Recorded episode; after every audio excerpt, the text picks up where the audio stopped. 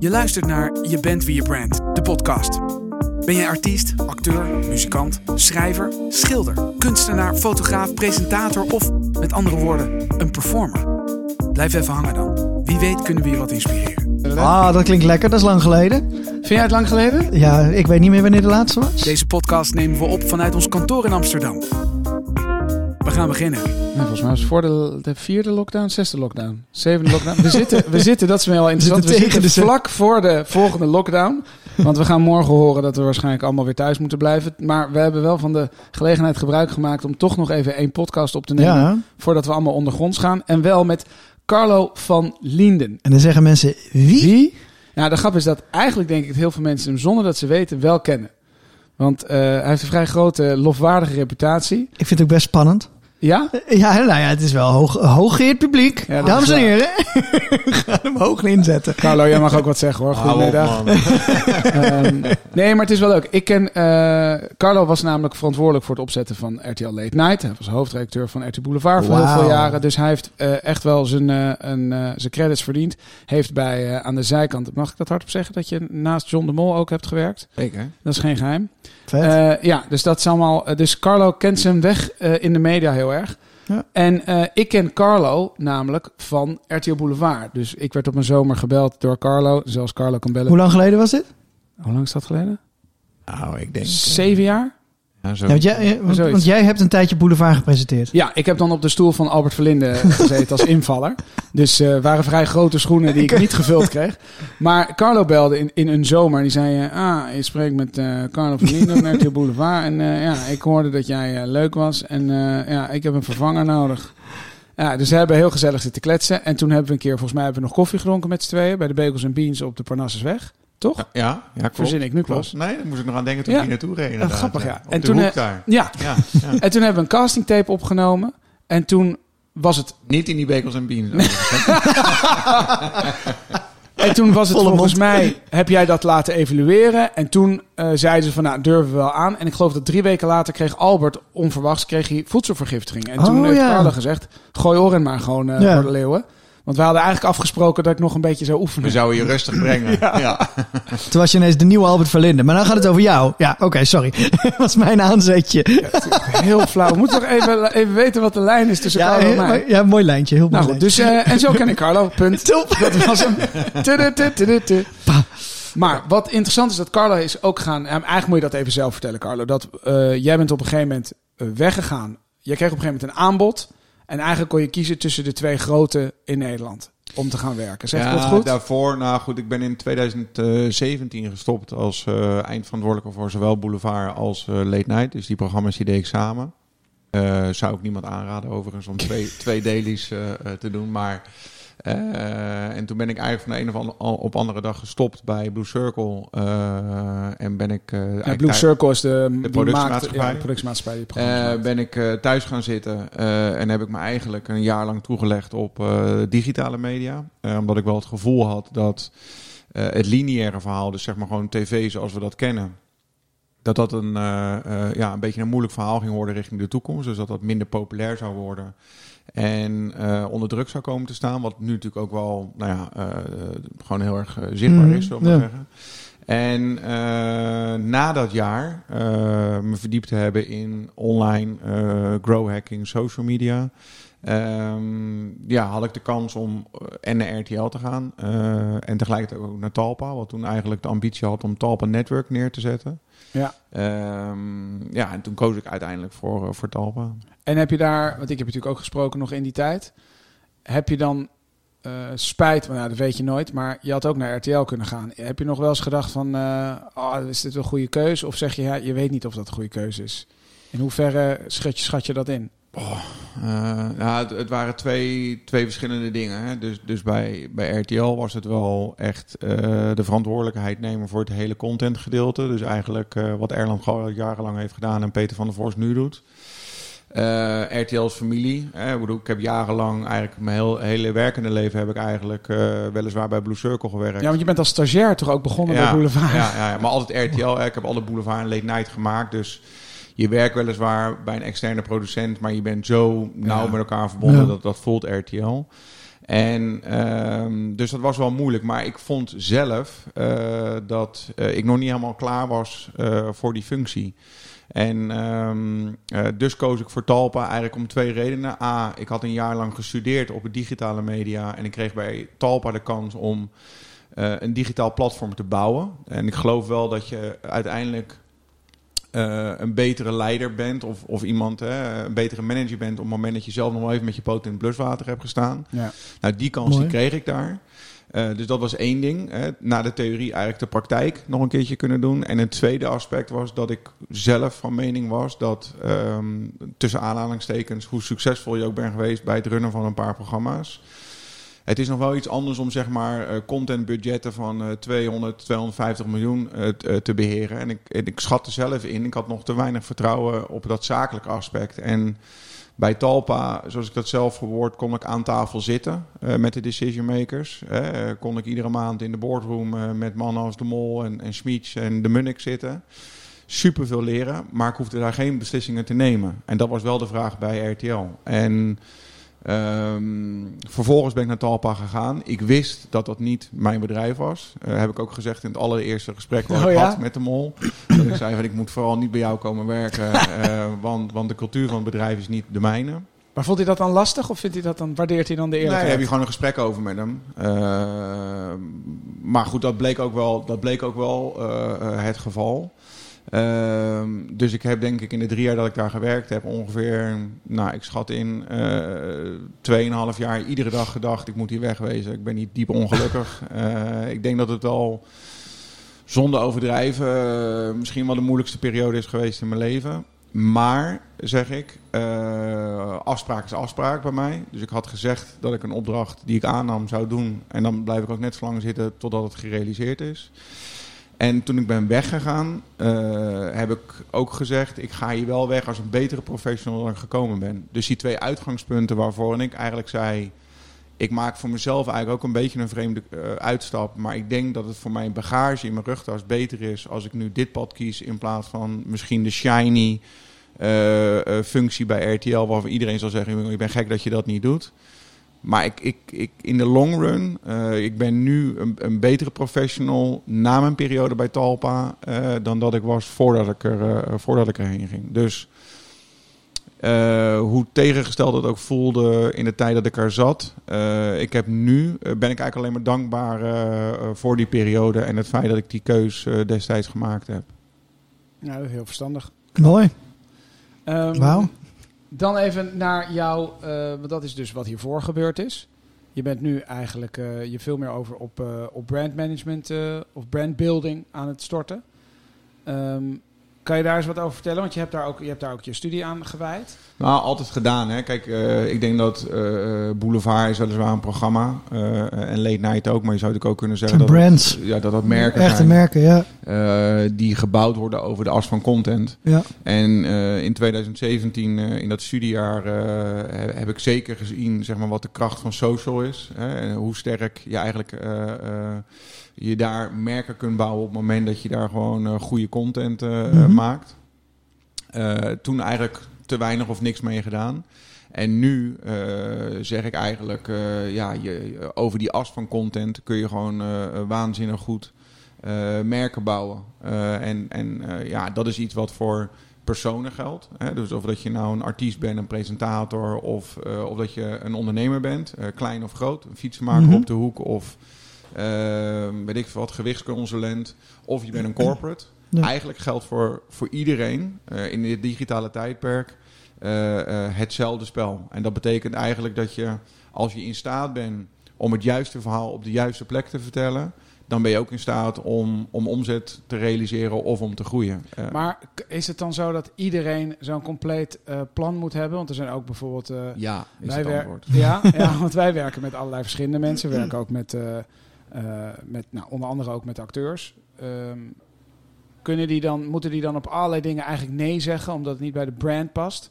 Eh, en, en dat sommigen kunnen zich dat helemaal niet, eh, niet veroorloven. Of Het- kan je op een ander ligt- niveau ook wel op die manier een merk Ja, kijk, het ligt natuurlijk heel erg aan eh, het talent wat je, eh, wat je hebt. Eh, en ben je in staat om dat talent, hè, dus stel je bent acteur en als je niet veel meer kan dan dat, oneerbiedig gezegd, nou dan is het prima, dan ben je acteur en dan is dat, dan is dat je business. Maar ben jij in staat, en voor mij is het criteria eigenlijk een beetje om met mensen te werken, is eigenlijk eh, ben je in staat om een dienst of een product eh, eh, te ontwikkelen. Hè? Dus, dus ben je in staat om sleutelhangers te verkopen, t-shirts of petjes, bij, heel plat gezegd. Of ben je in staat om een service te bieden, misschien eh, eh, online masterclasses of eh, whatever. Eh, als dat het geval is, dan, dan doe je er verstandig aan om eigenlijk, ja, zoals we dat dan zeggen, een funnel te bouwen. En dat begint bij merk. Hè, dus, een funnel dus- trechter, zeg maar. ja, een trechter te bouwen. Hè, dus, eh, en daarvan die trechter is eigenlijk, eh, eh, zoals ik dan zeg, eh, van klant naar winkelmand. Hè, en die kent, als je het heel plat slaat en heel eenvoudig houdt, kent hij eigenlijk vijf stappen in mijn optiek. Dat begint bij merk. Dus eh, wat ben ik, waar sta ik voor, hoe communiceer ik eh, eh, vanuit mijzelf of vanuit mijn merk naar een klant toe. Mhm. Dan een tweede stap is media. Dus eh, waar zit ik, op welke plek? Dus op welke platformen zit mijn doelgroep of waar voel ik mij comfortabel? Van LinkedIn tot TikTok. Exact. Ja. Hè? Maar, maar, maar ik, bedoel, ik, ik ben veel actiever op LinkedIn, want daar voel ik me gewoon comfortabel. En ik ben minder actief op TikTok. Ik zit er wel, want ik bedoel, ik snap wel dat dat de nieuw ding is. Mhm. Hè? Dus ik wil het wel volgen en ik wil die trends wel zien. Maar ik voel me daar iets minder comfortabel. Om zelf deel te nemen aan. Exact. En, en wat voor soort content moet ik dan maken om mijn personal brand daar te bouwen en daaraan bij te dragen? En wat je dan dus eigenlijk wil, is vanaf die socials wil je naar een eigen platform. En een eigen platform is gewoon eigenlijk een heel duur woord voor een website. Eh, of een app of een marketplace bij bol.com of eh, eh, Marktplaats. Ehm, eh, maar je wil dus eigenlijk van die socials, wil je eigenlijk mensen interesseren met jouw verhaal of met jouw product om naar je eigen platform te gaan. En daar maak je de sale. Daar wordt verkocht. Ja, daar, ja, ja eh, en je ziet dat nu wel verschuiven. Hè. Dus op de socials, eh, die socials zijn allemaal aan het opschuiven naar e-commerce. Hè, dus we zeggen dat ook wel, dat is social commerce. Dus je, je gaat zo meteen zien dat bijvoorbeeld de winkelman bij bol.com... Ja, die staat niet meer bij bol.com, maar die staat zo meteen op Instagram. En bol.com heeft een probleem als zij niet in staat zijn om de juiste content te maken... en gelijk op die video een boek te bestellen bij die schrijver. Ja. Kan je daar Ja. een voorbeeld, even, als we daar even heel even op doorgaan, echt een heel, heel concreet voorbeeld. Dus eh bol.com, eh, weet ik veel, verkoopt een eh, Nee, zwembroek. mode, mode zie je het nu heel veel. Hè. Dus in Ja. China, eh, kijk, als je... Als Ja, dus je hoe ziet dat eruit? Ik zit op eh, Instagram, ik zie een advertentie en dan klik ik op shoppen en dan ga ik het video. kopen. Ja, ja, ja. Dus maar waarom zou het dan, dan ga ik toch nog steeds naar het, ja, maar dan ga ik toch nog steeds naar het platform van eh, dat bedrijf. Nee, het is gewoon gelijk vanaf, vanaf de social is het gewoon gelijk sale en, en, en komt die... eh, er wordt eigenlijk allemaal binnen... Want je had ook een heel geestig voorbeeld wat je een tijdje geleden vertelde. Ehm, over dat, ehm, volgens mij was jouw vrouw ook die dat deed, dat ze dus eh geshopt werd. Ja, maar nu krijg ik thuis... eh, nee, krijg ik, dat was mijn vrouw. Sorry, dat was mijn vrouw. Dat was mijn, mijn Dat is vrouw. ook- en mijn vriendin had het ook. Dat je, ze- dat je zo kan, eh, dat je, dat je kan winkelen of dat de winkelier Nee, de kijk, camera vasthield. Ja, dus, dus, kijk, wa- wat je ziet is zeg maar, die social commerce, die, die gaat nu echt, echt mega fucking hard in China. Hè, dus als je echt wil eh, zien wat er, wat er aankomt, eh, dan is China wel de markt op dit moment om in de gaten te houden. En ehm, eh, wat je daar eigenlijk zag tijdens de corona is dat Alibaba, wat natuurlijk een van de grootste eh, platformen is, en met name ook de integratie met bijvoorbeeld een WeChat, is dat productfoto's op bijvoorbeeld een Chinese bol.com wordt allemaal video. En wat je daar dus ziet is dat het een hele industrie is dat de schoenmaker, of sorry, de, de schoenwinkel op de hoek, die hebben uitverkoop aanstaande donderdag. Die bellen een influencer die erom bekend staat dat hij of zij iedere dag ergens in een winkel staat en de uitverkoop presenteert. Dus die komen met z'n tweeën binnen, man, vrouw. Vrouw is presentator, man is de producent, zal ik maar zeggen. Die tuigt de hele sissel op, s ochtends vroeg, camera's, lampjes, bam, bam, bam. Die vrouw die neemt het even door met die winkeleigenaar. Oké, wat wil je verkopen? Wat is de doelstelling? Wat heb je allemaal een beetje in, in, in voorraad? Nou, die gaan iedere dag om tien uur live. Nou, dan staan ze dus bij eh, Jan Klaassen. eh, Jan Klaassen schoenen. Niet de trompetter, maar de schoenenman. en dan zeggen ze, nou, ik heb hier een eh, rode schoen maat 37. En dan, kijk, de kracht is, dat gaat dus gelijk live de wereld in. Ja. Dat is video. Maar het is ook interactieve video. Dus mensen die kijken, die kunnen dus gelijk zeggen van... hé, maar hebben die schoenen ook een maat 42? Eh, Jan Klaassen, hebben die... Ja, die maat hebben ook een 42. En dan kan ik klikken, betalen Exact. en dan wordt hij is gelijk opgestuurd. weg. Dus het is gewoon gelijk... nou, die livestream is klaar. En heb het is verkocht. gelijk champagne opentrekken, want eh, ja, de, de sales, sales, ja. zijn... En dat en, is... en daarvan zei ik tegen mijn vrouw, ik maak me enigszins zorgen. of tegen jouw vrouw. Ik zeg, ik maak me enigszins zorgen, want als die trend hier in Nederland komt. En, en nu tijdens de coronacrisis zie je ook dat een aantal winkels, hè, hier eh, Nienke eh, Winia, ja, ik mag het niet van, ik had gevraagd aan haar of ik een interview met haar kon doen. Maar... Omdat ik het, nou, ze zei ze, nee, dat doe ik niet, want ik hou dat voor mezelf. De, dus ik heb dit niet verteld. Oh, ze is wel echt van delen. Ze is van delen. Ja, Dus ze is heel erg dat past heel erg bij deze tijd. Exact. Lekker voor jezelf eh, maar zij is heel erg succesvol door iedere dag een livestream te doen. en gewoon ook inderdaad te laten zien wat zij in stok heeft. En nou, zij is niet de enige, in Nederland zijn er wel meer. Maar zij heeft volgens mij haar winkel vier dagen in de week gesloten. eh, omdat zeg maar, die, die e-commerce nu harder, harder. gaat dan haar fysieke winkel. ja, dat, nou, dat vind ik helemaal niet raar. Dat geloof ik best wel. En Maar dat, is, en, en dat geldt voor alles. Hè. Dus, dus, en als je dat dus zeg maar eh, op een wat metaniveau trekt, dan zie je dat alle onder de invloed van TikTok, want dat is op dit moment gewoon wel de grote gamechanger. En de grote gamechanger, dus we noemen dat ook wel derde generatie socials. Hè. Dus TikTok is een derde generatie socials. De eerste generatie is Facebook, Instagram. tekst en foto. Ja. Tweede is eigenlijk Instagram, is eigenlijk foto. Snapchat is altijd een beetje het gekke, Ja. het gekke broertje, broertje, geweest van ja, wat moeten we daar nu mee? Maar eigenlijk zou je kunnen zeggen dat Snapchat krijgt nu zijn tractie, met name in Amerika, is echt fucking huge in Amerika aan het worden. En eh, eh, TikTok, eh, verticale video, hè, dus de verticale Ja. video, die wordt eigenlijk op alle platformen, zie je nu de integratie naar verticale video. LinkedIn, deze week nog Netflix. Eh, Instagram natuurlijk met niet alleen eh, stories, wat ze jatten van eh, Snapchat, maar nu ook met Reels. LinkedIn doet hij ook mee? Gaat ja, hij ook naar... LinkedIn heeft stories een test gedraaid, was niet succesvol. Maar LinkedIn, het interessante is, als je LinkedIn volgt op TikTok, en dat doe ik, ja? dan zie je Dat dat, ze, testen. daar, dat ze daar aan het testen zijn Ja. van wat kunnen wij ermee op de zakelijke markt. Dus het gaat daar komen, 100% Maar dan op hun manier natuurlijk weer. En, en eh, YouTube doet het met, eh, eh, met YouTube Shorts, ook verticaal, short form. En ze gaan allemaal, mark my word, ze gaan allemaal sales, commerce direct integreren. Volgende week draait YouTube een test met een aantal geselecteerde creators om direct op YouTube in de video's sales te drijven. En hoe zou je dat nou doen als je dus... eh stel je bent artiest. Muziekartiest, eh, schilder, acteur. En je hebt... eh nou, een artiest vind ik dan eigenlijk het verkeerde voorbeeld... want die heeft ook hard product wat hij kan schuiven.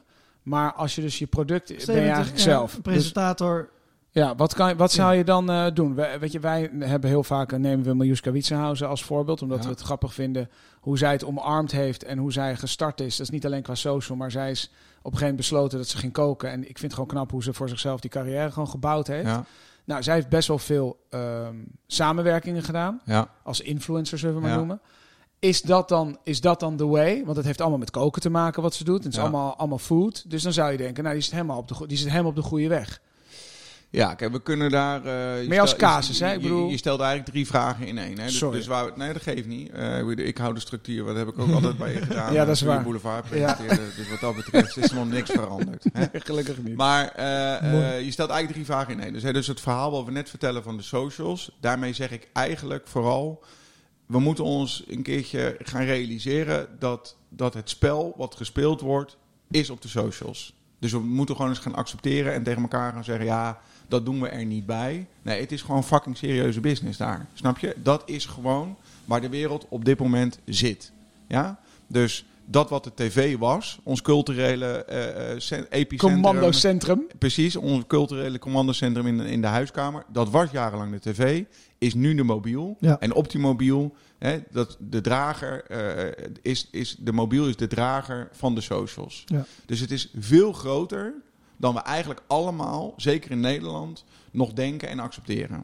En dat betekent dus, terugkomend op jouw vraag, dat jouw online presence, dus hoe presenteer ik mij in, online identiteit, is gewoon super, super belangrijk. En alles wat 40 plus is, is daar niet mee gewend en is, en is daar eigenlijk niet mee opgevoed. Hè, dus je ziet een beetje een kantelpunt tussen het geboortejaar 78, 82. Dat is een beetje waar het kantelpunt ligt van mensen die opgevoed zijn met internet en Ja. die opgevoed zijn zonder internet. Ja. En, en daarmee wil ik zeggen, voel je onderhuids, eh, voel je het zeg maar intrinsiek aan wat er online speelt of niet. Ja. Dus die online presence is mega belangrijk. Nou, daar kunnen we bij wijze van spreken. En ik, en ik zet die stap dus heel erg terug, omdat we daar nog helemaal niet zijn met elkaar. Nee. Snap je? Er is nog. Nou, ik, ik kan er bijna niet één verzinnen. Nou goed, je noemt nu uh, Miuska, maar ik bedoel, dat is wel een beetje een uitzondering. Maar laten we zeggen, het is dun gezaaid. Ja. Met mensen die en snappen, maar het snappen begint bij het serieus nemen van je online presence. Nou, wij zien het bijvoorbeeld heel vaak bij, eh, bij theatershows eh, of series. Die beginnen nu pas. En dat is eigenlijk al een paar jaar nadat het wel helder was dat het heel erg hielp. Nu pas krijg je, wij krijgen dan als agenten, dan zit iemand in een serie en dan krijgen we eigenlijk nu de laatste tijd pas krijg je echt Hier een filmpje voor de Ja, stories, en dan een filmpje eh, voor de dan post. staat er in het contract namelijk, je moet alles posten wat wij eh, sturen. Oh, en ja. wij hebben Ja. altijd gezegd, Nee, nee, maar- nee, maar want als de kwaliteit helemaal kloot is, gaan wij het echt niet niet. eh, bij Nee, onze maar, acteurs eh, erop zetten. Kijk, eh, we hebben het nu over personen. Hè? We hebben het over personal brand. Maar Ja. ik bedoel, bedrijven, het is natuurlijk om te janken. Maar als we het hebben over die online presence, want daar hadden we het over. eh, ehm, dan is een acteur, een presentator, een talent. eh, eh, moet dus sowieso gaan werken aan zijn online presence. Of dat je nou wel of niet een dienst of een product kan leveren. Je online zichtbaarheid, essentieel belangrijk. ja. En als, Want wat doet een producent namelijk als eerste als jij of Cyril tegen een producent zegt... Hey, jij moet eh, Jan Klaassen, de schoenenboer, moet jij hebben. Die producent zegt, nou, ik ken hem niet, maar ik ga Even even googlen. Check wel even, ja. Wij doen hetzelfde. En als ze niks en- vinden, ja. Nee, en dan wil je dus dat, dat het eerste zoekresultaat jouw eigen webpagina is. Ja. Wat het altijd is, als je het goed geregeld hebt. En dan gaan die, die, die producent, die kijkt op die, web, eh, die op die website... en dan leest hij in ieder geval als eerste jouw verhaal. Ja. Wat jij wil Wat wij erop hebben gezet. Dat is de reden dat we onze pagina's van al onze mensen zijn allemaal geïndexeerd. Waardoor de, als je een van onze mensen intypt, je kom je, en die zit ongeveer twee, drie maanden bij ons, dan komt hij altijd in de Hoog eerste in de pagina Google. van Google. rank, ja. Ja. Want dat was, dat was wat mijn probleem altijd was met, met als je dan ac- acteurs opzoekt, dat je gewoon niet eens kan zien wie de agent is. Waardoor je dus niet heel snel die persoon even kan bereiken. Maar en, eh, en, en, en wat je, eh, want dat was je derde vraag, eh, de casus Miuska. ja, kijk, Miuska is een uniek geval in Nederland. En in die zin dat zij is in staat om met haar talent binnen een niche, koken, en haar vermogen om een grote following aan zich te binden, is zij in staat om dus ook nog eens een keertje te zeggen: hey, ik ga producten en diensten maken. Dus in, ze heeft dan nu haar magazine. Maar je zou natuurlijk ook kunnen denken aan Miuska. eh, Ja, de heeft borden- ook kookboeken. Kookboeken, servies, bestek, Ja, eh, en, ja. En, en als je en dat spel zou ze eh, dus op de als je de lange termijn wil, wil doen, hè, dan zou zij dus eigenlijk moeten zeggen: ik gebruik mijn eigen merk, Miuska, de personal brand, gebruik ik op de socials om mijn niche te tonen. Dus koken Ja, en het ja. boulevard draagt eraan bij en alles eigenlijk wat zij doet is koken. Eh, ik verleid mensen daar op mijn socials om naar musica.nl te gaan en daar zich in te schrijven voor de website, de nieuwsbrief, eh, eh, het magazine, whatever. Dan ben je dus ook in staat om van die socials vandaan een relatie op te bouwen. Want je kan iedere week een nieuwsbrief sturen als die goed is, waar mensen iets mee willen of niet. Dan kan je dus ook af en toe in die nieuwsbrief zeggen: Mijn nieuwe magazine komt eraan, bestel hem nu. En die sales die je dan dus uiteindelijk daar maakt. Eh, de opbrengst daarvan kan je weer terugstoppen in je content. En dan wordt het een uitslaande beweging. Want dan Ja. wordt je content beter. Ja. cetera, jij zei nu nieuwsbrief. Daar gaat heel veel mensen hebben nu geleerd dat nieuwsbrieven niet werken. Maar jij hebt het over een, een, een, een e-mail waar echt zinnige dingen in staan die eh, kloppen bij Niet de alleen- niche die ze heeft verzameld. Niet alleen een update over Nee, wat dat leuk is, eh, maar gewoon echt nieuws. De nieuws. essentie, de essentie eh, om een personal brand te bouwen, zoals bijvoorbeeld Miuska. Kijk, Miuska heeft eh, eh, koken, dus dat is, zit ook nog een grote mate van entertainment in. Maar eh, hoe bouw je nou een following? En dat doe je eigenlijk heel simpel gezegd door kennis te delen. Hè, ja, dus- dus- geven, geven, Geven, geven. geven, geven. Exact. Dus, dus de, waarom volg je iemand? Kijk maar naar jezelf. Waarom volg je iemand? Omdat Eh, je jij- er iets aan hebt. Precies. What's in it for me, denkt de consument. Exact. Wat, waarom zou ik je volgen? Wat krijg ik als ik jou volg? Dat, dat zeg ik altijd tegen mijn Exact. Ja, jij droomt graag. Eh, dus als jij bij wijze van spreken Cesar Zuiderwijk eh, zou kunnen volgen, die iedere avond met een, eh, een minuut lang een, een toffe hack komt op drummen, dan ga jij hem volgen, omdat hij voor jou op dat moment van waarde Ja. is om een Ja. betere drummer te worden. Nee, klopt ook. Ik heb dat op YouTube ook. Ik heb van die drumlines Ja. die ik altijd kijk. Zit Cesar Zuiderwijk er eigenlijk al op of niet? Cesar Zuiderrijk? Zuiderrijk. Ja, maar dat is het. Iemand Zuiderrijk. omdat je er iets van krijgt of iets van leert of iets van eh, je wordt vermaakt. Of ik volg bijvoorbeeld allemaal meme-accounts omdat ik daar de lach van krijg. Of ik volg eh, inspirerende natuurfotografie omdat me dat ook een warm gevoel geeft. En eh, wat met personal brands vaak, denk ik, fout gaat, is dat heel veel mensen denken: ik moet mezelf promoten. In plaats van dat ze denken aan ik ga mijn, volgers iets geven, denken ze ik wil iets nemen van mijn volgers. En het zit hem in dat geven. Je gaat, ze, je, gaat, je gaat die mensen vermaken, je gaat ze wat geven, je gaat wat delen. In plaats van dat je alleen maar jezelf komt promoten met dan en dan speel ik daar. Of dan en dan komt mijn album uit. Of ik zit in die en die serie. Ja, dat zal wel. Maar wat- what's in it for me? Exact. Die- ja. En eh, als mensen nou luisteren, eh, ik spreek best vaak mensen die en dan zeg ik van joh, wat doe je op socials? En dan krijg ik echt zo van ja, eh, oh, dat vind ik echt oh, zo irritant. is Of je krijgt ja, wat moet ik dan doen? Moet ik dan mijn bord eten gaan fotograferen of zo? ja, motherfucker. En, en dat vind ik altijd heel grappig, omdat ik dan denk ja, ik wil niet tegen mensen zeggen you have to, Nee. Maar eigenlijk is het wel zo. Ja, maar wat het is, het is zo als, als persoon A zijn bord met eten eh, post en persoon B ook. Ik wil niet zeggen dat persoon C dat ook moet doen, want als hij dat niet tof vindt, dan is dat niet iets voor zijn brand value. als dus hij vervolgens is- helemaal gek van koffie is, dan moet hij zijn koffie gaan posten. Misschien is het wel, eh, is hij gek van cavia's, dan moet hij iets over zijn cavia's Zoals jij. posten. Zoals ik. Ja, maar, Maar- het is maar waar, jou, waar, waar jouw interesses liggen. Het wil niet zeggen dat als iedereen salades post, dat jij ook een salade moet gaan Nee, posten. ik ben het helemaal met je eens. De vraag is alleen, als iemand dus er zo in zit, maar dit luistert en denkt, fuck, oké, dat belang is dus echt wel significant. Ik bedoel, jij, Carlo zit er bovenop. Jij hebt er echt, ik bedoel, je hebt er echt tijd in gestopt. Altijd al, maar, maar nu, weet je, nog extremer. Dus dat zal zo zijn. Ik hoor dat als luisteraar en denk dan, oké, maar hoe, welk platform, why, zeg maar, wat zou nou, als je heel oppervlakkig kijkt, wat zou nou een goede tip zijn om te beginnen? Eh, beginnen. Maakt niet uit. Nee, nee, het maakt echt geen reet uit. Ik bedoel, eh, make it, show it, sell it. Ik bedoel, eh, maar, maar, maar begin in godsnaam. Ik bedoel, pak die telefoon, zoek de app eh, waaronder staat camera, zet hem aan, richt hem op jezelf en begin. En begin vooral met iets te maken. Wees niet te perfectionistisch.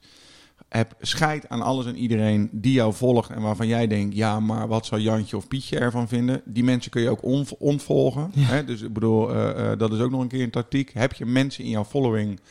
Want het is vaak een drempel om te, om te beginnen. Tuurlijk. Maar ook omdat je vaak, eh, zeker als je nog wat minder groot bereik hebt, gevolgd wordt door mensen die jij ook wel kent. Eh, dat, zijn, eh, Ja. dat zijn collega's. Of, en, en daar heb je toch een gevoel bij dat je denkt van... Ja, dan wordt het ongemakkelijk. Dan ga je denken, oh, die maar die gasten mee. kan je gewoon ontvolgen. Dus Ja. je kan, er- en je kan ook in Instagram stories kan je aangeven van mensen die jouw stories niet zien. Dus hoeven ze niet te ontvolgen, maar die zeggen nou Jan, Piet en Klees. Hoef niet op die wall te Nee, komen. maar dan weet ik in ieder geval. Ik kan doen wat ik wil, maar die gaan het niet zien.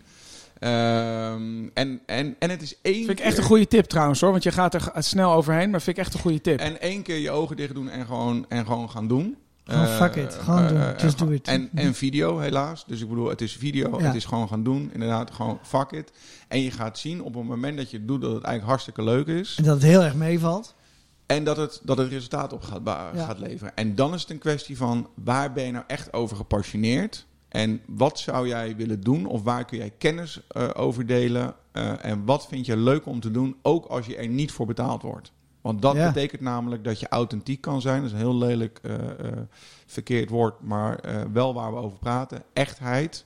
En iets wat je in de lange termijn kan volhouden. Je kan het alleen maar volhouden als er een intrinsieke passie of bij jezelf een, een soort warm gevoel zit, inderdaad. Als je het doet voor het geld, dan ga je op een gegeven moment tegen, je eigen, tegen jezelf aan botsen.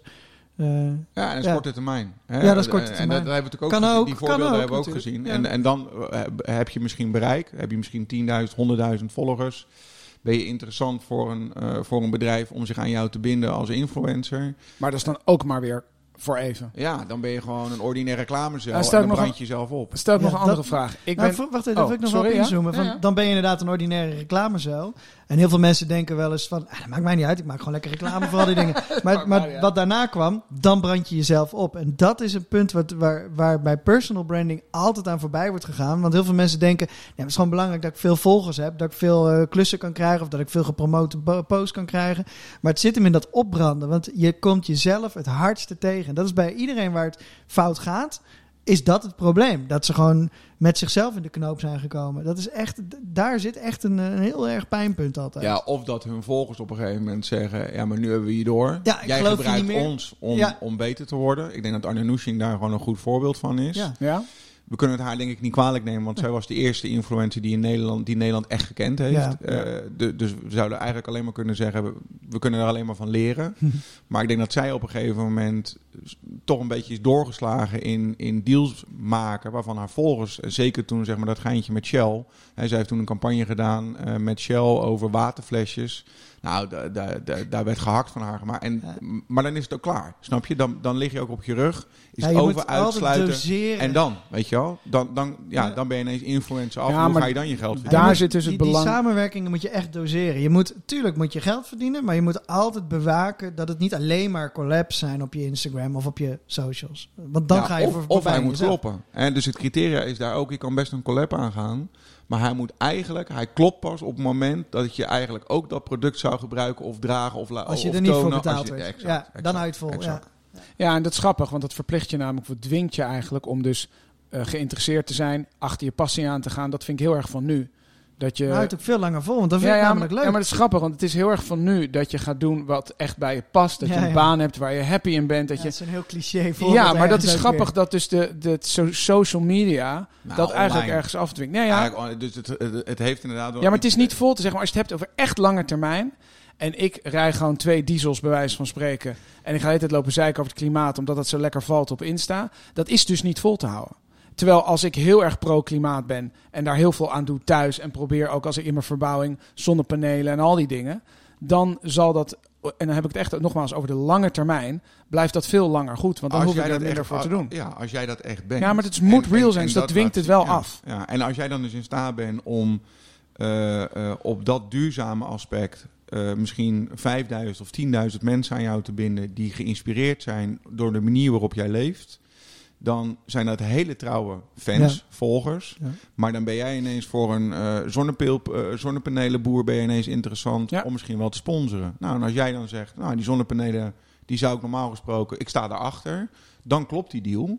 En dan ben je heel waardevol voor dat bedrijf om dan richting jouw volgers ook te laten zien hoe jij die zonnepanelen zeg maar eh plaats. Snap je Ja. wat ik bedoel? Dus Maar is er een complete business case te bouwen als je dus eh, influencer bent, maar je wil een, eh, hoe zullen we dat noemen? Een credible influencer zijn, even voor, voor nu. Een authentieke influencer. Is het dan een business case te bouwen dat je dus genoeg kan verdienen?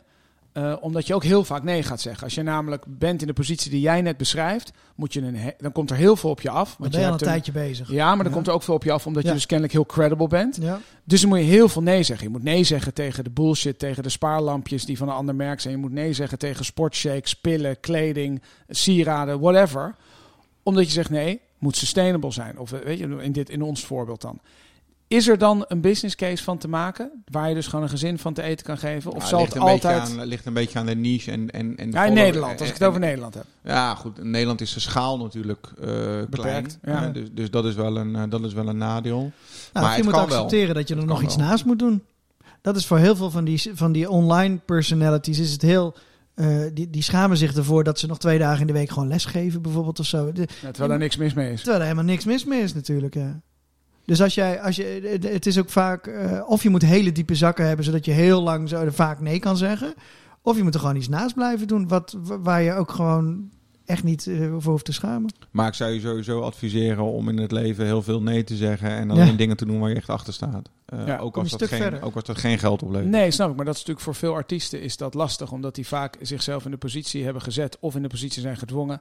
Of gewoon in de positie zijn. Hm. Dat er gewoon brood op de plank moet. Omdat er gewoon thuis gegeten moet worden. Ja, en als er dan een klusje zich aandient. Dat ze, hebben ze voor hun gevoel eigenlijk de ruimte en de mogelijkheden niet. Om nee te kunnen zeggen. Nee, maar dan, dan biedt dus juist het bouwen van een personal brand en het zoeken naar een niche om een product of een dienst aan te bieden binnen jouw passie, artiest zijn, eh, waar je misschien wel honderdduizend of tienduizenden mensen in Nederland eh, van waarde kan zijn, omdat jij goed kan drummen of gitaar kan spelen en andere mensen van jou willen leren. Dan ben je dus op het moment dat je een goede online presence hebt, daar, daar een strategie achter hebt, hoe je die mensen aan je kan binden en vervolgens ook via je eigen platform hè, kan monetizen, daar, daar, daar bij wijze van spreken een online cursus voor kan geven, dan, dan kan je dus naast je artiest zijn, wat dus eigenlijk bijdraagt aan dat personal brand online, kun je online ook nog een inkomstenstroom genereren. Dus, Ja. dus het- is en-en. Ja, er zijn meerdere inkomstenstromen komen er op gang. Ja, Dat vergeten, dat vergeten ook, denk ik, eh, een hoop mensen wel. Ja, maar ik denk dat er dan dus een, er moet een switch komen in je hoofd. Dat als jij acteur bent, als we dat voorbeeld Mhm, dan nog een ja. keer pakken. Dat het niet genoeg is om eh, heel cliché te gaan zitten wachten. tot eh, de- iedereen jou gaat bellen. Maar je moet gewoon zelf al, en dat is wat wij gelukkig ook altijd zeggen, je acteert, maar wat doe je dan nog meer? Ja. Wat wil je nog meer? Wil je wat ontwikkelen? Wil je wat maken? Wil je, Schrijven. wil je wat schrijven?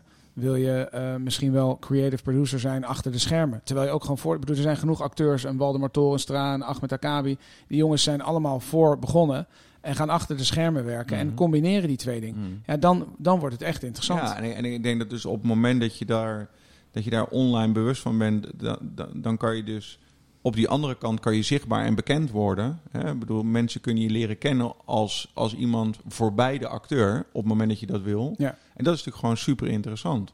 En ik denk dat dat ook een stukje begeleiding eh, eh, vereist. Hè? Om, om dan eens inderdaad te kijken naar, oké, wat wil ik dan en hoe doe ik dat goed? Hè, dus, hoe, hoe, dus het zijn eigenlijk misschien, eh, ik wil het niet te, te verwarrend maken voor de luisteraar, maar het zijn eigenlijk twee dingen. Dus je hebt de acteur die populair is en die door die populariteit van zijn acteerwerk een eh, eh, online following opbouwt. Hè, 100, eh, 200.000 volgers, waardoor hij verzoeken krijgt van bedrijven om dat te gaan doen. Dat zijn de quick wins. Dat is eigenlijk gewoon hardcore influencer marketing. En dan moet je afvragen, wil ik dat? Past dat in het moment van de carrière? En Ja. is dat product En het verschaalt ook een beetje de credibility van de acteur. Exact, hè? Ja. want het kan ook Ja. backfiren dat als Ja. je online zeg maar ineens eh, iedere week zes verschillende collabs gaat doen met partijen die helemaal niet op jou, eh, eh, dan, dan ja, knaagt dat ook op een gegeven moment aan jou als acteur. Mensen, Ja. hè, die twee dingen zijn niet los van elkaar te zien. Nee. En aan de andere kant, dus dat is één kant waarom ik denk dat je die social serieus moet nemen en moet organiseren en daar toch over na moet denken en heel vaak nee moet zeggen op het moment dat een product laten zien eh, en een post met een partij misschien 10.000 euro oplevert, maar eh, eigenlijk alleen maar jouw eigen merk als acteur cannibaliseert. Dus dan moet je vooral nee zeggen of je moet een beetje in de staart van je carrière zitten. En aan de andere kant is het dus zo dat je, dus op die manier kan je die socials gebruiken. Maar, dus dat is zeg maar, ja, eh, Engels woord, maar dat is zeg maar een add-on op je carrière. Ja. En je zou dus kunnen zeggen, ja, wacht even, ik ben acteur, maar ik kan ook waanzinnig goed koken. En ik ga mijn socials gebruiken om eh, dat koken, die passie, om me daar helemaal in te ontwikkelen. En Dat is eigenlijk gewoon de tweede tak van sport. Ja, misschien komt daar wel een hele nieuwe carrière Ja. uit. Ja, dat zeggen we ook wel eens. We hebben altijd het voorbeeld dat ze zeggen... Joh, als je heel erg van koken houdt, ga gewoon lekker bakken en koken. Dan doe het. En dan op een gegeven moment komt Koopmans wel om de hoek kijken. En die zal dan wel wat met je willen. Ja. Ehm, mag ik al afsluiten nog één voorbeeld? Want dat vind ik Nu namelijk wel een goede. Zou het er een dubbele aflevering maken? Ja, maar die Of, gaan we eh, zo maken. Ik wou je namelijk net uitnodigen om voor de tweede keer nog een keer langs te komen. Maar ja, weet je, als je jezelf zo opdringt, nee. Nee, maar ik meen serieus. eh, ik ben daar ook nog niet over uitgepraat. Ik zou het wel heel leuk vinden als je nog eens terug wil komen. Nee, eh, eh, geen enkel probleem. Graag zelfs. Ik bedoel, dank, dank voor de uitnodiging. En ik denk ook dat we...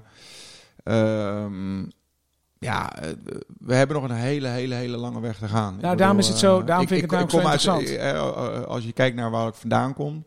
eh, dan zou je kunnen zeggen dat, dat Hilversum bij wijze van spreken als media eh, bolwerk voorop zou moeten lopen.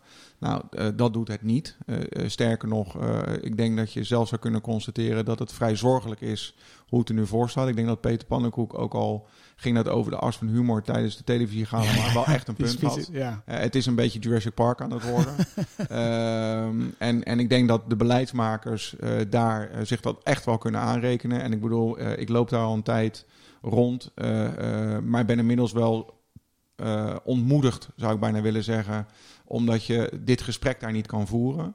Ehm, maar we moeten dat gesprek wel voeren. Omdat ik denk dat het essentieel belangrijk is dat we begrijpen wat er aan de hand is. Enerzijds. En aan de andere kant, het is ook gewoon super leuk om, om de kansen die, die het met zich meebrengt, om die te, om die te pakken. Maar is En er ook dan voor niet- jonge makers. Is er dan voor jonge niet, makers. ja, daarom. Maar is er niet nu de, eh, zeg maar, de uitgelezen kans voor bedrijven? eh, want er zijn ook, hè, er zijn nu steeds meer van die podcastbedrijven die groter worden en zo. Is er niet de uitgelezen kans nu dat er nieuwe bedrijven opstaan die dat gat kunnen gaan vullen? Of moet daar wel een soort Er bolwerk à la Hilversum zijn? Er komt gewoon een nieuwe generatie werknemers aan ook natuurlijk. Die op een gegeven moment daar gaan solliciteren en een baantje krijgen. En een hele a- een moderne visie hebben.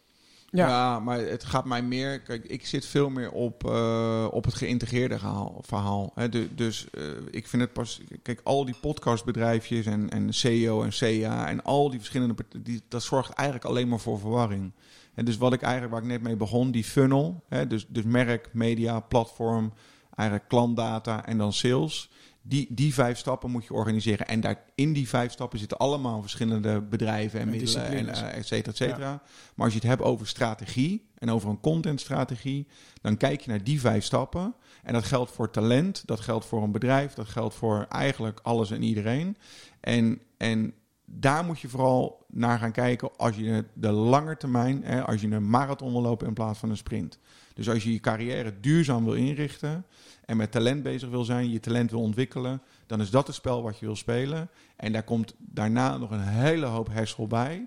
Maar we leven wel in een tijd dat je ja, dat, je dat talent kan, kan monetizen. Ja, oh, eh, zonder dat je afhankelijk bent van een producent, een zenderbaas of eh, Ja. een uitgever. Ja. Want je kan gewoon doen whatever you want.